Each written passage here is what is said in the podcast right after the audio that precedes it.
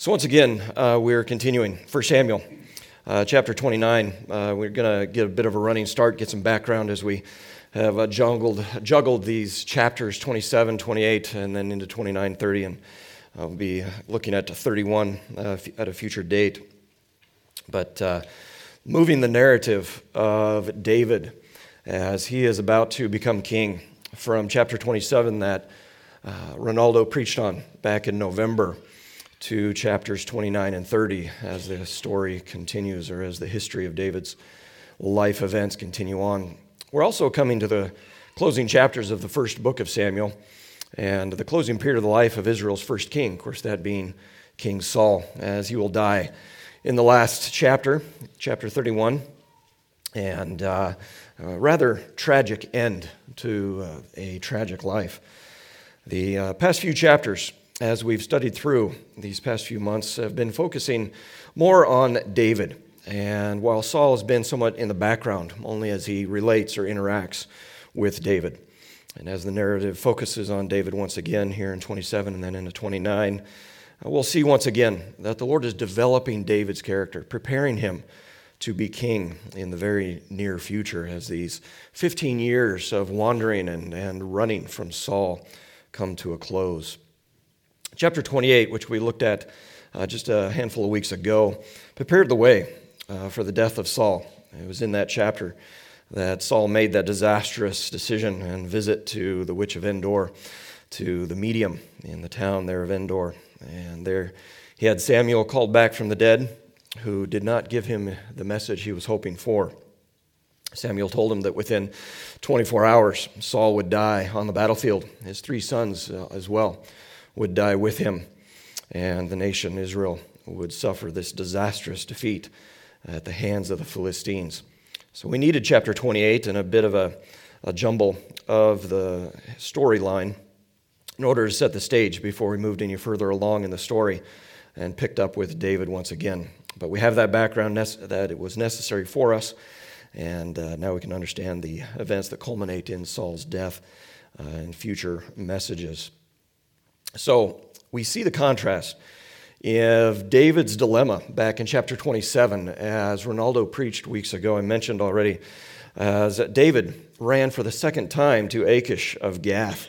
We saw that contrasted with chapter 28 and Saul's dilemma side by side. And we learned that in spite of David being caught among the Philistines and not sure how to get out of that web, uh, there is something far worse than being caught among your enemies and that is Saul, having been cut off from all communion with God. Nothing so utterly miserable than finding in the hour of greatest need that Saul had long ago placed himself beyond the sound of God's voice. And now the only thing he can hear is the gathering army and uh, his own impending death. Recall that in chapter 27, Ronaldo pointed out that there was no reference. You read all the uh, verses there, uh, the 12, 13, 12 verses of chapter 27. There's no reference to the Lord, or even of David seeking out the Lord to say, Lord, what should I do? What direction should I go? What path should I take? How can I be kept safe from King Saul? There's no mention of him seeking out the Lord. Instead, what does David do? He consults his own wits uh, tries to make his own self preserving plans. He defects to the Philistines. David had fled again the second time to Achish and Gath. Uh, there he settled nearby in Ziklag. We're not exactly sure where Ziklag is if you look on your maps. In the back of your Bibles, there's usually a question mark next to it. We just don't know exactly where it is, but somewhere in the vicinity of Gath. He and his men, his 600 men, along with their wives, their families, their kids, their possessions, probably some livestock as well. And they settled there for over a year. Uh, chapter 27, verse 7 tells us specifically 16 months that they spent in Ziklag. Now, while the Lord delivers David, that we'll see this morning, away from the Philistines, and he's sent back to Ziklag, as we'll look at in chapter 29, and preparing for the events of chapter 30. The concurrent events detailed in chapters 28 that we looked at just a couple weeks ago and 31 and the death of Saul provide insight about the last hours, again, of Saul's life, specifically the, the seance with Samuel, Endor, again, his death, uh, quite the last 24 hours of your life. Having worked through the uh, Penman's chronological switcheroo, as we mentioned previously, chapter 28, we pick up again with chapter 29. We find the Philistines have begun to gather and move their chariots north. They have David in tow, his men coming up the Mediterranean coast. And I tried to be the map for you. Remember last time? The Sea of Galilee, the Jordan River. This is the valley of Esdraelon, or the Jezreel Valley. Mount Carmel in my fist, and uh, the Mediterranean coast coming up. You can picture it in the back of your Bibles in the maps if you can't picture my goofy arm in the air. But there they are moving up the Mediterranean coast, and they're coming to Aphek, and it's interesting that that's where they're gathering. Aphek, you recall back in chapter 4, is where the Israelites thought, hey, let's bring down the ark. Uh, let's bring down our, our lucky charm, if you will. They, they thought that they could use the Lord to get victory. And that's where they lost the ark. And for many years, uh, it was gone. That was some 90 years before uh, this point, I believe, back in chapter 4, uh, quite a, uh, some time ago. But that's where the armies are gathering, uh, up in the plain of Sharon, east of the city, coastal city of Joppa. Again, assembling all the Philistine armies together to head up uh, into that valley and down into battle in the valley with their chariots. It's at that point here in Aphek that uh, the Philistines will send David and his men back to Ziklag, and we'll see that in verse 11 of 29 while the Philistines continue on north along that trade route, that way of the sea as it's known, up to Caesarea, again east, then up over the hills into Megiddo and down into the valley. Uh, this runs down to the Jordan River there. The Philistines, they're going to end up in Shunem as we read in chapter 28, verse 4, in that valley below uh, Saul and his Israelite army up on the mountain, being able to look down and kind of see them gather as the army is up on Mount Gilboa, providing a good vantage point to safely assess these chariots and their armies. They're not going to come up the hill with their chariots lest they roll. And uh, Saul and his army having a chance to prepare for that battle. But we're still left with the predicament of David from chapter 27 as we pick up in chapter 29, and that of being left with only two poor choices to make. He really, uh, at this point, uh, had two poor choices, two options from which to choose. Having been appointed as bodyguard to King Achish in chapter 28, verse 2, he's left to eventually either choose betrayal of his Philistine benefactor or become a traitor in battle against his own people, the nation of Israel, as they're heading up uh, to Jezreel. And yet, chapter 29 shows us once again that the Lord is sovereignly and graciously providing for David and delivering him from the Philistines, uh, in spite of his self reliance that we learned about in chapter 27.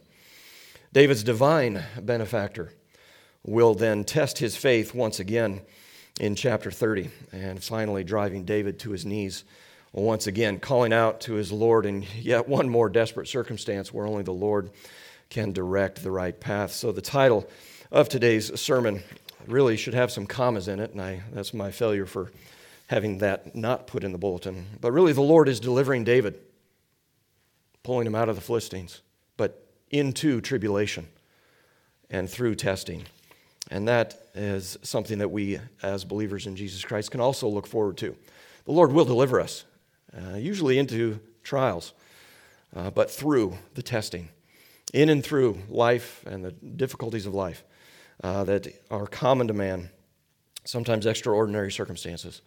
The Lord does deliver us through and uh, sanctifies us and grows our faith. We pick up in chapter 28, verse 1. Now it came about in those days that the Philistines gathered their armed camps for war to fight against Israel. And Achish said to David, Know assuredly that you will go out with me in the camp, you and your men. And so David said to Achish, Very well. You shall see what your servant can do. So Achish said to David, Very well. I will make you my bodyguard for life. And so here we have again Achish, the uh, Philistine king of Gath, where David has fled to escape Saul. He's taken David north with him. Just as well go with me in battle. You and your 600 men. I could use some supplemental forces here. And so Achish has been convinced that uh, David is now the enemy of Saul and the enemy of Israel. We read in back in chapter 27, verse 12. So Achish believed David, saying, He has surely made himself odious among his people, therefore he'll become my servant forever. Surely he's been disowned and, can't go back to Israel or to Saul uh, or to his people. He'll be mine and my servant for life. But again, uh, he decides that David and a 600 man army will uh, be a good help, but uh, as we'll see, he ends up being sent back. Again, chapter 29, you turn over, continues that story of David as he's amongst the Philistines, the lords of the Philistines, marshaling this overwhelming army, this overwhelming force, bringing their various armies together from the major coastal cities. We pick up in verse 1 of chapter 29. Now the Philistines gathered together all their armies to Aphek, while the Israelites were camping by the spring which is in Jezreel. And the lords of the Philistines were proceeding on by hundreds and by thousands and David and his men were proceeding on in the rear with Achish. And then the commanders of the Philistines said, What are these Hebrews doing here? And Achish said to the commanders of the Philistines, Is this not David, the servant of Saul, the king of Israel, who has been with me these days, or rather these years? And I have found no fault in him from the day he deserted to me to this day. So Achish is introducing David, obviously, to the other Philistine lords while he might have been on the outskirts of Gath, uh, off in Ziklag. Now they're gathering together, the other lords of the other major cities, Ashkelon, uh, Ashdod, etc., there on the coast, really in modern day Gaza, uh, are uh, well aware of who David is as they travel north. And it's really no surprise that his reputation precedes him, even as he's with his armed soldiers and following up behind the Philistine armies.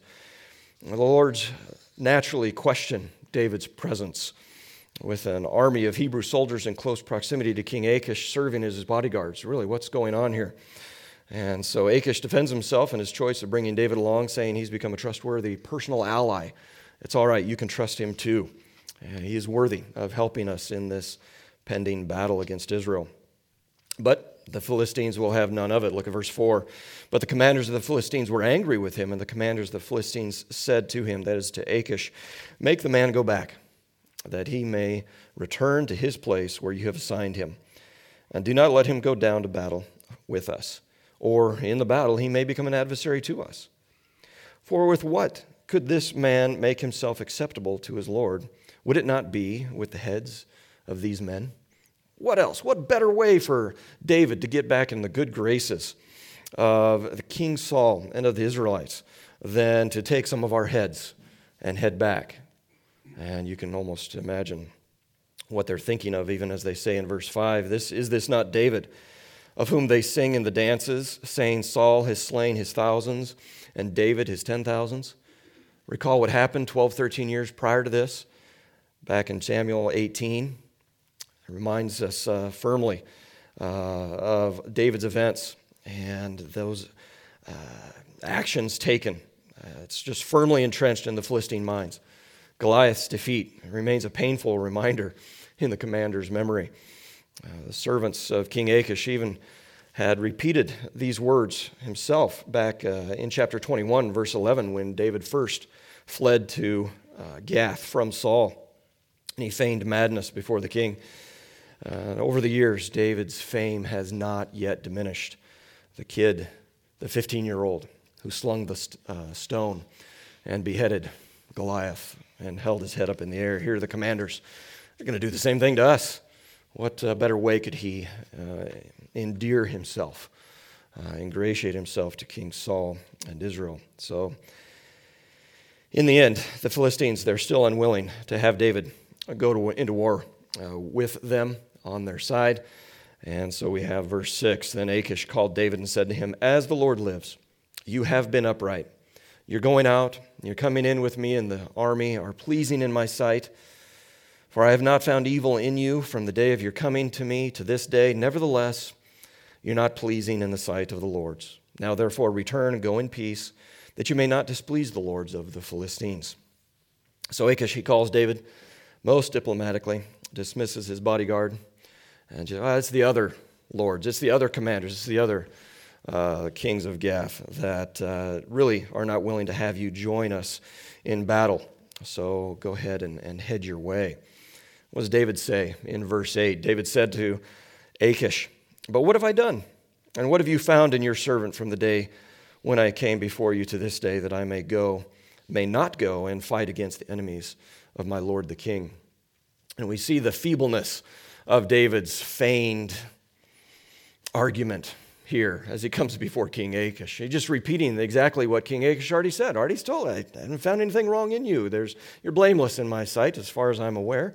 And uh, we see David uh, putting on his now refined acting skills and feigning indignation. His half hearted plea is just putting up a facade before the Philistines, the enemies of the Lord. I recall in chapter 27 that David had been going out on those private raids, unbeknownst to Achish, with his men against the Philistine allies, the other uh, cities in the area, in the wilderness, uh, not Judean uh, cities, killing men and women alike, leaving no survivors, lest they bring back to the Philistines word of what David was doing. So here's David, verse 8, acting as though he's filled with indignation, feebly protests his having been wronged by Achish. Uh, perhaps we don't know. It could have been that David's intentions were to, in fact, go into battle and then turn and be an ally to the Israelites. We don't know. Uh, but Achish told David that he must go back. Achish can't afford to displease his other peers. He can't lose face amongst the other commanders, the lords of the Philistines, with uh, risking David's presence, so he sends him back. Verse 9 Achish replied to David, I know that you are pleasing in my sight, like an angel of God. Boy, he has him convinced, doesn't he? Nevertheless, the commanders of the Philistines have said, He must not go up with us into battle. Now then, arise early in the morning with the servants of your Lord who have come with you. And as soon as you have arisen early in the morning and have light, depart. There's no alternative. Achish reiterates his perception of David's innocence, but he has to go back to Ziklag. There's no other choice. So, David's deliverance from his predicament has finally come. Awfully exciting, isn't it? Uh, he's uh, been dismissed from the presence of King Ahab, or King Achish. you can almost see David trying to hide the enthusiasm on his face, or maybe the relief of his countenance. Uh, we don't know how he reacted, but uh, in quite the pickle. Uh, again, we don't know whether he was going to actually turn on the Philistines uh, or if he was trying to figure out, maybe in his own mind, Lord, what am I going to do? How do I get out of this pickle? Either way, uh, they now uh, have yet some danger for uh, at least a few more hours as they have to wait one more night. David and his men, uh, as the word spreads amongst his 600 man army, uh, being delayed from leaving until the morning, so they can't exactly jump up and down for joy. And finally, our deliverance has come. We don't have to stand against and kill our brothers in battle. Uh, we can go home. so uh, here they are having to camp out one more night with the Philistine army before they head back early in the morning. Of course, then verse 11 David arose early, he and his men, to depart in the morning to return to the land of the Philistines. And the Philistines went up to Jezreel. So they part ways in verse 11. No doubt David is getting up early. All right, let's pack up you know, whatever tents or provisions we have, and uh, let's go ahead and head back home to Ziklag know, while the Philistines are going to continue on up to meet King Saul, as we've already mentioned. We uh, read back in chapter 28, uh, verse 4 the Philistines gathered together and came and camped in Shunem, and Saul gathered all Israel together, and they camped at Gilboa. So again, we see David is being delivered from his divided loyalties, and he heads back home to Ziklag while the Philistines continue their journey to battle. They gather their armies in Shunem, in the valley below. The Israelites camped on Mount Gilboa. And Saul visits the medium of Endor. He himself is delivered, but not to life, like David. He's delivered to the grave, along with his sons and his defeated army. We come into then chapter 30, and it records additional and significant life events for David. In spite of God delivering him from serving alongside King Achish in this battle, a tragedy has come upon the wives, the children, the livestock of David and his men. While they were gone, the Amalekites come up. They attack the city of Ziklag, where David and his men had settled for the past year, from which they themselves were launching raids and going out on Israel's neighboring enemies. But David and his armed men are off playing bodyguard, serving as bodyguards to King Achish up in Aphek. So the Amalekites sweep through Ziklag. They take men, women, children, ca- uh, all captive, whatever men were left, who aren't able to go up into battle. They take spoil from the city, and they light the rest on fire.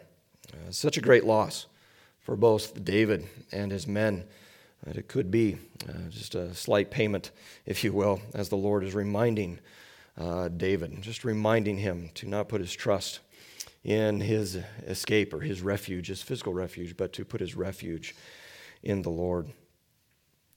Now, it uh, would have been a three day journey from Aphek up the coast uh, back down to Ziklag, or from Ziklag up, where David uh, left the Philistines, and then three days back to Ziklag.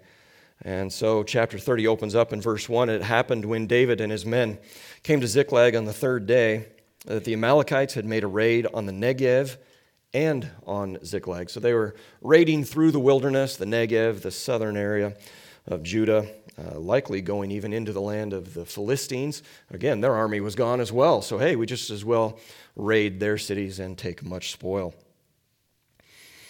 And they had overthrown Ziklag and burned it with fire, verse 2, and they took captive the women and all who were in it, both small and great, without killing anyone, and carried them off and went their way. Then David, when David and his men came to the city, behold, it was burned with fire. Their wives, and their sons, and their daughters had been taken captive. And when David and the people who were with him lifted up their voices, they wept until there was no strength in them to weep. Ever wept to the point you just couldn't weep anymore? Here they are wailing for the loss of their loved ones. So David and his men, they've been away for almost a week, at least three days up, three days back. You can imagine marching three days in a row up, three days back, um, not being at home. Uh, I don't know how many of you camp out for a full week at times, but it's nice to get back home, right? So they're weary already from the marching. Traveling warriors deprived of battle. We didn't get our blood, we didn't get the action we were hoping for. Uh, looking forward to at least being back with their families and get home uh, there in Ziklag, and yet, what amazing disappointment to possibly see some remnants of smoke rising in the distance and only to find your hometown burned and everyone gone, not a, not a sound, no one left behind. So, this ensues this great wailing, this weeping on the part of David and his men. And even in verse 5, now David's two wives had been taken captive Ahinoam, the Jezreelitess, and Abigail, the widow of Nabal, the Carmelite. So, David's family also has been taken captive. Uh, it's not the only problem he faces, though. Look at verse 6. Moreover, David was greatly distressed because the people spoke of stoning him. For all the people were embittered, each one because of his sons and his daughters. All David's men, they've discovered their own wives, sons, and daughters taken captive as well. Uh, his own men are ready to mutiny. It's just not a really good day. He should have, uh, of course, who else do you blame? He's your leader. He's the one that called you away from home. He's responsible. David's the leader. He's the commander. He should have taken such a possibility into account, planned for it, maybe left some of us behind.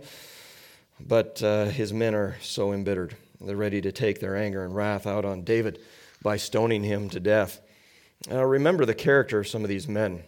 Many of those who had come out from the various cities of Israel to join themselves to David are not exactly men of the highest character. Uh, as we'll read about oh, the wicked and worthless men later down in verse 22, where David will have further problems as the events unfold in chapter 30. But all these uh, wicked and worthless men, among those who went with David uh, when he fled to the land of the Philistines, a lot of those they decided to go over to David. They weren't godly men who were like, hey, here's the anointed one, let's follow and support him. And they were men who had their own troubles and their own problems in Israel that they were running from. So it was a good chance for them to get out and run away, align themselves with David. And naturally, some of these men that David has as a part of his rebel roving band are men of worthless character. Perhaps good soldiers, but men of worthless character nonetheless. So here, David's problems have multiplied. He was on his way up to fight in battle against Israel as part of the Philistine army. He was sent back. Our town, our wives, burned, our t- wives and children hauled off, taken captive. Uh, quite the predicament. I've never been in this circumstance, neither of you likely. Uh, an amazing thing uh, to, for David to have to bear up under. And his men, on top of it all, are seeking to kill him. Uh, you had 600 men behind you, and now they're like, ah, let's get rid of this guy. Let's grab rocks and start throwing them. And just keep in mind that it is in this context that David's real character is revealed. We didn't read the last part of verse 6. Look at it now. But David strengthened himself in the Lord his God. But David strengthened himself in the Lord his God. All these mounting troubles, these mounting trials that are uh, coming up upon David and on his shoulders, who else is he going to turn to? Where else can he go? His family's been taken captive. His men are talking about killing him. He's got his own grief, his own sorrow, on top of the responsibility and accountability for the disaster. So he strengthens himself in the Lord. The sentence is very important. What does it not say, even as we were looking in first hour? what the Holy Spirit doesn't do in, uh, in helping us understand God's Word. Well, here we look at an example. What is it that David did not do? He didn't pull himself together and draw on his inner reserves and speaking positive words to himself and manifesting some success as the foolishness of the world today grabs onto. I'm greater than this mere trial. I can handle it. I'll get a hold of the situation. No. David strengthened himself in the Lord his God. It is that relationship with his God that enables David to stand and to do what is necessary in this situation. And just a, matter of uh, application or lesson for us. You don't know when this day of trial might be coming for you. Are you prepared for it? Do you have such a relationship with the Lord your God that you can stop in the midst of a mounting trial that looks like the world is falling in around you and it's unraveled and find your strength in the Lord? Do you know Him to be sufficient today so that in that time of trial you will find Him truly sufficient to provide for you? Keep all these things in mind. It looks like the world is collapsing around him. What else, Lord? What else is going to happen? Am I going to get sick? Am I going to uh, fall ill? What I'm in a foreign land. You know, what else could happen? I'm hiding among the enemies of my God, my people. And now you have allowed my wives to be captured. The families of my soldiers have been captured. City is burned down. Only men now are uh, trying to kill me. It's more than I can bear. We don't read about that. Simply, David strengthened himself in the Lord his God. And we read in verse 7 Then David said to Abiathar the priest, Because he is strengthened in the Lord, he takes proper action. He goes to Abiathar, the son of Ahimelech. Please bring me the ephod. So Abiathar brought the ephod to David. David is once again driven to bow before the Lord, bow before the feet of his creator, his provider, his savior.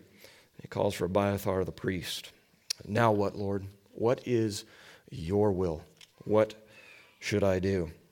Uh, again, it seems that a, a search must be undertaken to retrieve their families. That much is known. They have nothing else to do but to go and get their families back, but they don't know whether they're alive or not. They're not here, so they're not slain yet.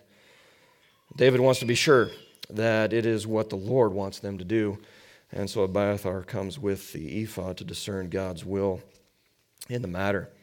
In verse 8, David inquired of the Lord, saying, Shall I pursue this band? Shall I overtake them? And the Lord answered him, Pursue, for you will surely overtake them, and you will surely rescue all. David is very specific in his prayer. He inquires of the Lord if they should begin the chase or not, and if they will catch up to them or not, wanting to know if victory is even in the Lord's will for David and his men. And we see what's going on that God is further molding and shaping David, developing his character driving him to depend upon the Lord. And God's plan here is to establish David as the righteous, humble, obedient, and just king to sit on the throne from which eventually, as we all know, even as we just celebrated in December, this dynasty will produce the Messiah of Israel. So we look at David and we admire a man of his character. We disdain men with the character of Saul uh, some of you might be familiar with the kids' song in Sunday school, Dare to be a Daniel. Well, dare to be a David. But we have to remind ourselves that daring to be a David comes with hardship. Daring to be a Daniel comes with hardship. It took years of adversity for David to become king, again, approximately 15 years. The kinds of uh, difficult, tragic situations that David had to go through to develop his character and build him into the man of God that indeed he was. It's a good thing. It's a, it's a trial. It made David who he was and who he, God wanted him to be, more importantly. You come back to the New Testament, if you would. Turn to Romans in chapter 5. It has always been God's plan to develop his people through trials. When we look at Romans chapter 5 in the opening verses, therefore, having been justified by faith, we have peace with God through our Lord Jesus Christ the greatest need that we have has been met if, in fact, we are children of the Lord, if we are truly submitted to Him.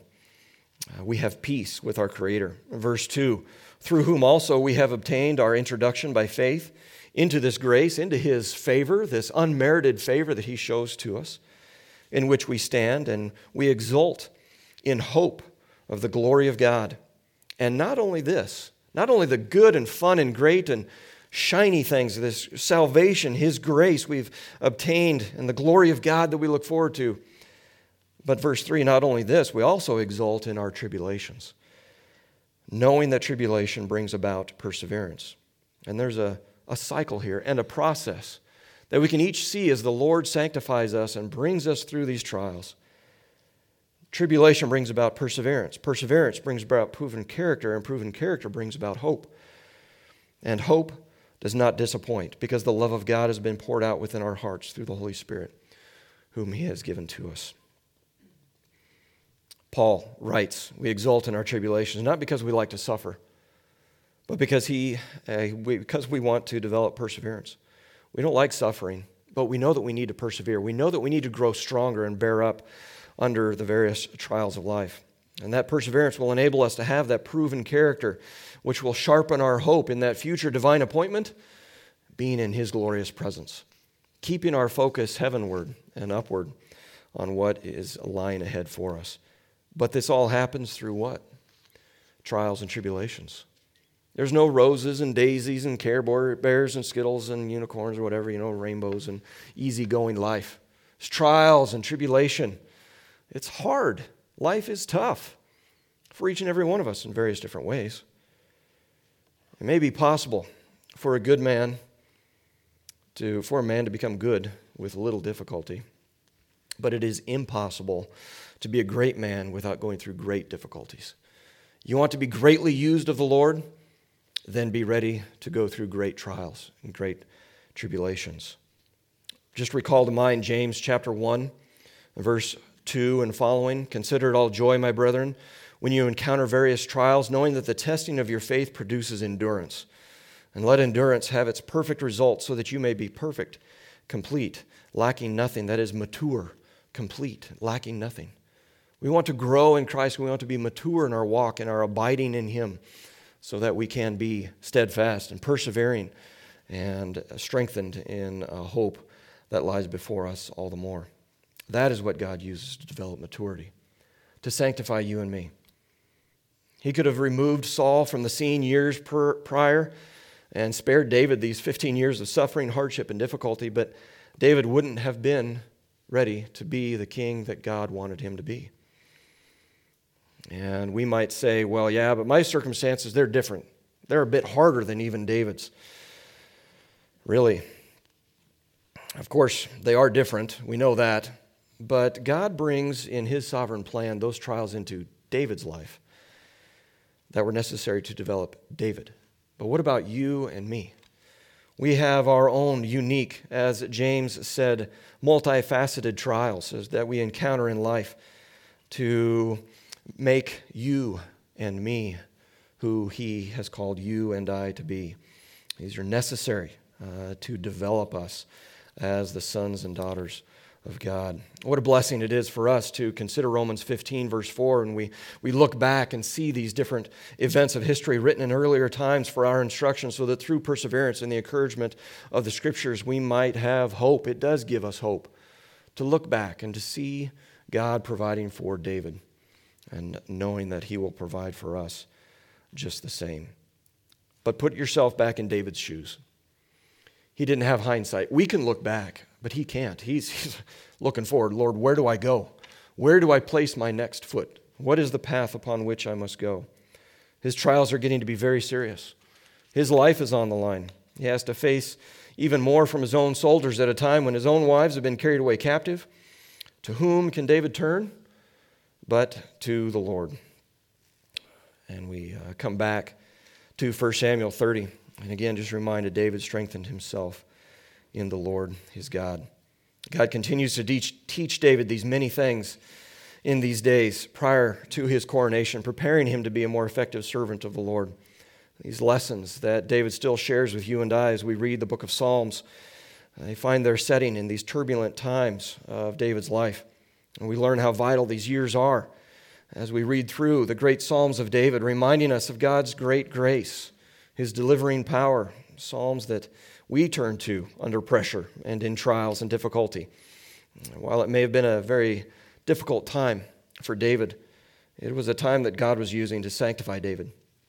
And of course, in turn, to bless us as he wrote various Psalms. You can just write down, uh, if you haven't already, jot down. There's a, I've got eight or nine here listed Psalm 18, 34, 52, 54, 56, 57, 59, 63, even Psalm 142. There may be others that he wrote that were not preserved or others that we do not know from the title given that just don't give us enough information. But as we read each of those Psalms, we can see uh, as David cries out to the Lord, I have, I'm oppressed on all sides, but Lord, you deliver me. And I look forward to offering thank offerings in your presence uh, that hope that he has that's steadfast in the Lord. It's a good reminder for us when we too become frustrated with the difficulties and trials, tribulations of family, church, work, even trials of our own health that come and go, sometimes don't go. We can take a look back at a man like David and realize the key role that trials and difficulties played in his life and also play in our progressively sanctified lives. Consider how often we become confused in the midst of the trial. We're just not thinking clearly. Our heart is not in the right place. And we don't realize the times that our lives seem most difficult, hardships, they're pressing in, pain increases. But little do we realize that the Lord is actually changing us and making us more like Christ and less like ourselves. These are good days for us to be in, to be uh, producing much fruit times that God is using in great ways, even to bless others uh, while he brings glory to his name. So while David is here occupied with survival, now he has no home even to go into. Uh, God was using these times to reveal his scriptures that we can read even some 3,000 years later and be encouraged in the darkest times of our own lives. Through all these Psalms, we see God developing David's character. How is the Lord developing your character today? Be thankful for David's trials that enabled him to write such scriptures. We come back to chapter 30. David and his men, they're having a very difficult day as they head out to rescue their families. We come back to chapter 30 and verse 9. So David went, he and his 600 men who were with him, and they came to the brook of Besor or Bezor, and where those left behind remained. 200 men stay behind as they're too exhausted. You can only imagine. Uh, he's starting to lose guys little by little here. Here's a third of his army that has to stop from the six days of travel, having lifted their voices and wept until there was no strength in them to weep, as we read in verse 4. It's uh, no wonder that they just can't drive their bodies any further even though I got to go find my wife, kids, whatever uh, has been taken. And we just get a, a, glimpse here into what David and his men have been through these past few days. A third of his army has to stay behind. They just cannot go. Verse 10 But David pursued, he and 400 men, for 200 who were too exhausted to cross the brook Bezor remained behind. So they leave some of their supplies that they had with them. Where are they going to leave them? In Ziklag? Uh, it's vulnerable. Just as well take their supplies with them that they had for the last week.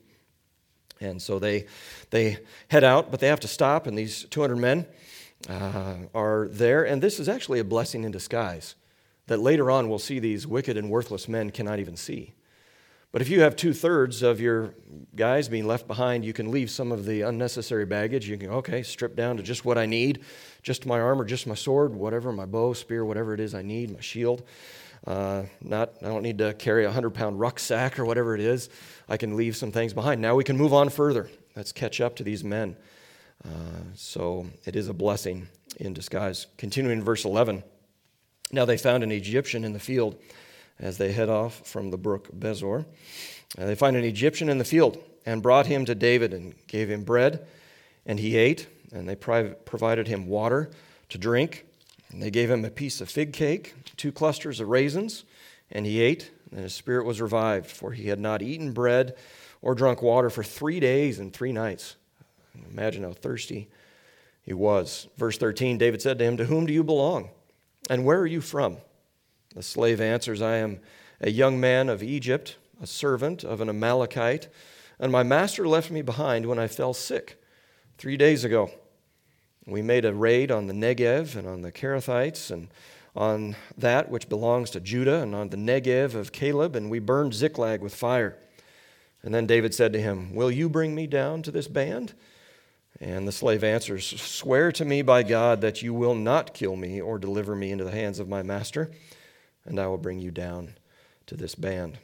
So the Israelites, they find this abandoned, sick Egyptian slave. They feed him, they give him drink, and they ask him, Hey, can you help us out? Take us to the Amalekites. Of course, he would know the way that they came in and the likely way that they might even be returning home with their spoils.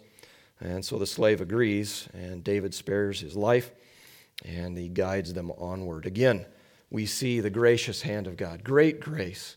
What has David done to earn this other than turning to the Lord and just saying, Lord, what would you have us do? A bit of a grace here as he makes provision for David and his men to find the Amalekites. We continue on in verse 16. When he had brought him down, that is, the slave brings David and his men down, behold, they, the Amalekites, were spread over all the land eating and drinking and dancing because of all the great spoil that they had taken, both from the land of the Philistines and from the land of Judah. David and his men, they come down to the Amalekites, they catch up to him finally. You can imagine how much faster David and his 400 men can go, having left their baggage behind. And here these Amalekites have women and children and cattle or whatever else they stole and burdened down with all these the, their spoil, not exactly moving very fast. They likely didn't get too far. But here they are, uh, totally caught by surprise, the Amalekites. This is party time. Can you imagine how uh, they were thinking? This boy, boy, sure was easy. We went over to the Philistines, we got their spoils. We went into Judah, we got their spoils. David wasn't around to protect. Look at all these spoils. Amazing. Uh, but they are no longer an armed force. These Amalekites, they are a partying force, likely, likely a, a drunken force, eating, drinking, dancing because of all the great spoil they'd taken from the cities of the Philistines, the cities of Judah, as we just read there in verse 16. And just keep that in mind as we read about David distributing the spoils. He has more than just Ziklag to give back, there's much spoils from the Philistines to give to those in Judah. We continue in verse 17. David slaughtered them from the twilight, that is the evening, until evening of the next day. And not a man of them escaped, except 400 young men who rode on camels and fled. So David recovered all that the Amalekites had taken and rescued his two wives. But nothing of theirs was missing, whether small or great, sons or daughters, spoil or anything that they had taken for themselves. David brought it all back. So David had captured all the sheep and the cattle which the people drove ahead of the other livestock. And they said, This is David's spoil.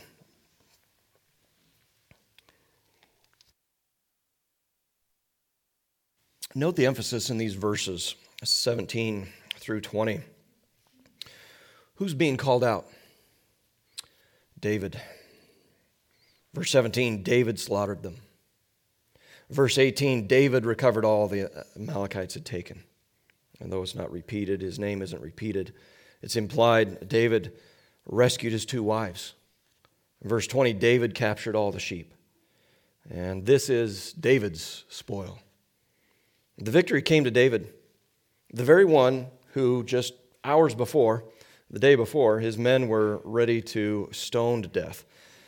And through this, David, uh, God brings a great victory. Uh, again, consider, though, the character of David.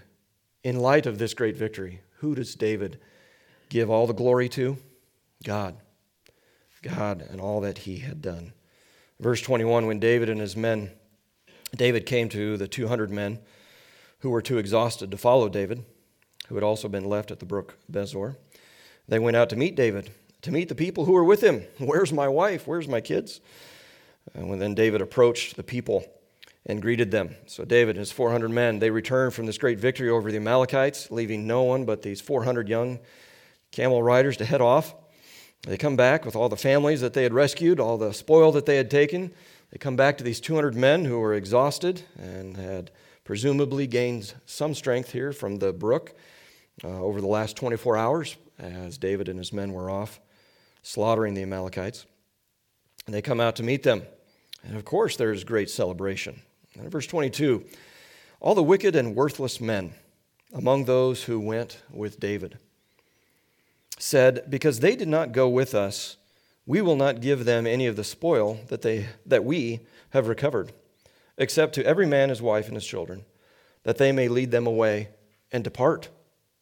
It's not enough that they didn't go out with us. Now, okay, we'll give them what's theirs and they can go away. They're not worthy even of being in our presence. Talk about wicked and worthless men. In verse 23, then David said, You must not do so, my brothers, with what the Lord has given us the Lord who has kept us and delivered into our hand the band that came against us. Again, we see what David doesn't do. He doesn't take the credit, he doesn't claim the victory, he doesn't claim the right to decide who gets the spoil. No, the Lord gave us the victory, and so these 200 men that remain behind with the baggage, for good reason, as we highlighted already, they deserve a share in what the Lord has given. Uh, just like we went into battle, uh, they deserve a share for staying back with the supplies in the end, it's all of the Lord. We didn't win or lose because they were or were not with us. Uh, they deserve part of the spoil as well. The Lord has provided. Mention these wicked and worthless men in verse 22, trying to take the credit. Look at the words that they used. We went out. We did it. They didn't. Uh, they shouldn't get any of the spoils. That's my decision right there. Executive decision made. Well, David is uh, a bit more. Hold on a minute there, guys. Let's uh, consider that the Lord gave it to us. Uh, it's really the Lord's provision for us to dole out, not necessarily for us to decide whether we should keep it or not. Continues in verse 24. David speaking to his men, instructing them, bringing them along, helping them understand the right path. And who will listen to you in this matter? For as is the share is who goes down to the battle, so shall his share be who stays by the baggage, their share shall be alike. So it has been from that day forward that he made it a statute and ordinance for Israel to this day. Who will listen to you in this matter? Here's what we're going to do. You listen to me. Here's the path forward. And sets forth an ordinance that uh, really a pattern for the Israeli army going forward.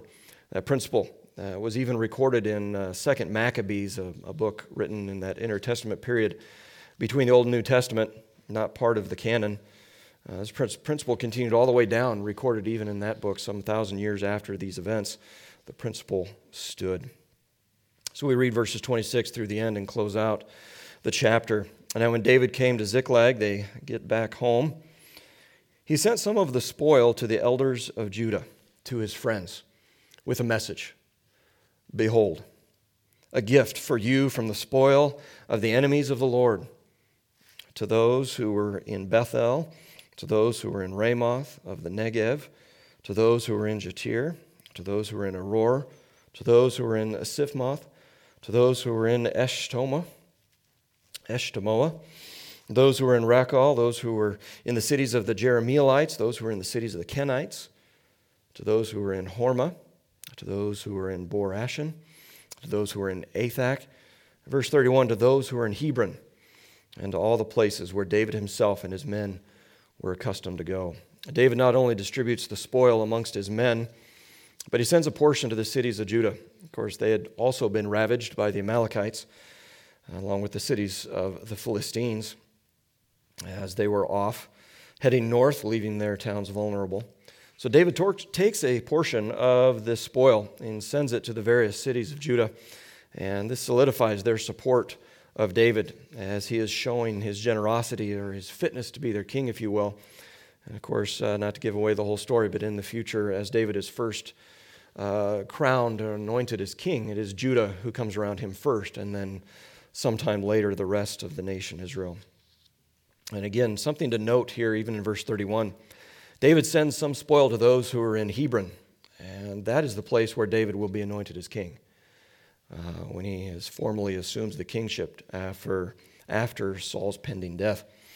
He'll rule from Hebron as the capital of Israel for about seven and a half years or so before he moves it on into Jerusalem and establishes that as the center of Israel. And so we see through these two chapters where we started and the title of today's sermon God delivered David into tribulation, but through testing. And we can expect the same. Just some observations for us to note as we take God's word with us today and settle it firmly in our minds that we might be faithful doers of it. Consider that our actions have long term impact. Big or small, your actions have a long term impact. In fact, it could be that many small decisions and actions build into something quite large. I think of my kids' Legos, a lot of little itty bitty pieces that end up in this massive tank or ship or whatever it is. A lot of little pieces, little decisions have lasting impact in the lives that we live. We see that in chapter 29 and verse 5, recalling David's history. Uh, the Philistines, they're very aware of the testimony of David. And goes back to his defeat of Goliath. They don't look at David as a man hiding and fleeing from his enemies as he is today in the story here. They remember Saul has killed his thousands and David his ten thousands. Your actions have long term impact. Secondly, God works in marvelous ways, or as we read in the New Testament, causes all things to work together for good. No matter what your trial in life may be health, relationship, poverty, riches God causes all these things to work together for good. And as we read, read through chapter 27, again, we're left with the question what's going to happen to David when he goes to war along the Philistines? He's a declared servant. He's going to go with those armies, uh, engage in the armies against Israel, against Saul. What's God or what's David going to do? And here God intervenes on David's behalf so that the Philistines are even unwilling to take him all the way up to even meet on the battlefield. He's sent home before they even get there. And God causes all things to work together for good. In fact, David, he was never even given an opportunity to turn on the Philistines. We don't know what his scheme was, but God had already determined the destruction of Saul, his sons, and the armies of Israel. David cannot be a deliverer, but God delivers David and his men, removes them from the battlefield. God works and causes all things to work together for good. It's hard for us to see that in the midst of the trial. Thirdly, the center of God's will. I want to be in the middle of what God has for me. I don't want to be on the fringes, you know, with the chances of making a mistake. I want to be in the middle, right? That's where we want to be.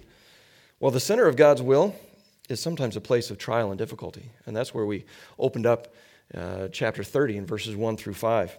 Ziklag being burned the inhabitants captured. Uh, why did God allow that to happen? He could have spared Ziklag from the Amalekites, but David is in the center of God's will, though he is in a miserable situation. Um, his men turning against him, but he's right where God wants him to be. God is doing a work in David's life. The only right next thing to do is exactly what he did then in verse 6 David strengthened himself in the Lord his God. When you don't know what to do next, turn to the Lord. See what God says. You don't have to sort this out on your own. You don't have to scheme or manipulate or, you know, what if, what if I did this? Maybe this will happen and try to play a game of chess. David turns to the Lord. He seeks wisdom on the right course of action. In verse 8, what am I to do? So strengthen yourself in the Lord. Seek his wisdom. That's it. It's quite the simplistic formula. It's very hard for us to do sometimes. The best thing you can do in times of trial is to go before the Lord in prayer. Cry out to Him. Even as I listed all those Psalms, you see David crying out to the Lord. I don't know what to do. What is the right course of action? I have to act, but I need your direction. What am I to do? We should not just be flying off in the passion of the moment and doing what seems right to us. Really, we need to find out what would the Lord have us do. Last point before we close. Consider David's character when he comes back with the spoils to the 200 men at the brook of Besor. And look at that event. True, true godly character includes stability and steadfastness. Sometimes in our trials, we turn to the Lord. Lord, I need you. I just don't know what to do. I, am lost. I don't know what the next step would be. But in our victories, when things are going well, we seem to forget the Lord. Okay, I got this, Lord. Thanks. Appreciate the assist. I'll take it from here. We forget that the Lord is the one who has brought the blessing. And that should not be so. It is the Lord who brings victory, it's the Lord who brings blessing. It's been the hand of the Lord in it all as we see the life of David unfold from his youth even to this point in the narrative. He remains a fleeing enemy of the still living Saul. He's not dead yet. But David is giving all the honor and glory to what God is doing. And we saw that repeated in psalm after psalm. You can uh, read through those that I listed out. When David is in the wilderness, fleeing from Saul, hiding from Saul, trying to do whatever he can in his human responsibility before God to keep his feet moving. At one point, remember, running around a mountain and getting on the other side of the hill from Saul and just cat and mouse game still moving. But in the victories, true godly character includes stability and steadfastness. Are we being tossed about or are we firmly established in the Lord? In the trials that the Lord has for you today, find joy in them. Be thankful. See the Lord's hand at work. Look forward to the point on the end of the trial where you will be different than you are today, more Christ like, and less like yourself, but more like your Lord. Let's close in prayer. Father in heaven, once again, we thank you for your grace, even as we saw once again in this passage your provision. You're a God of your word, a God of discipline, yes, and yet a God of blessing. Thank you for the testimony of these two lives, of Saul and of David. The witness that that is for us, or maybe even against us, even today. Thank you for the life of Saul that should cause us to grow in a fear of who you are, to grow in a right relationship with you, to see what a bad example brings. What a tragedy, what a waste, what rebellion, to think that there is any future in disobeying the living God. Lord, we thank you for the life of David, his faithfulness to you. We thank you, even in these passages, these verses, showing us how your hand was upon him, around him, over him, protecting him. You never forsook him, you never left him alone. And even as Jake mentioned this morning, what a promise is ours to rest in your provision, your salvation for us. And yet, in the most lonely of places where David was, he was safe. Might have been in a cave, but in fact, he was in your hand, protected. Lord, your wings over him, as we read. He was safe and secure as he could ever be.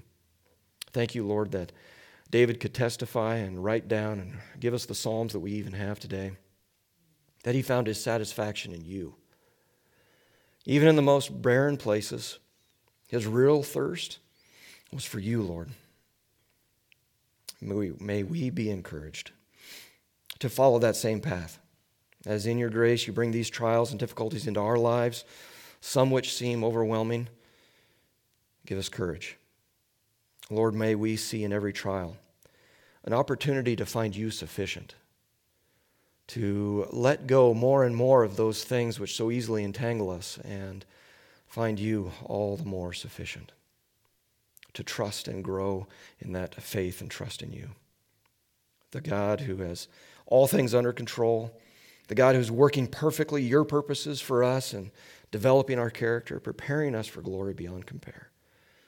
Thank you, Father, for the riches of these words. Chapters 29 and 30, the truth that we can read in your scriptures. We praise you in Jesus' name. Amen.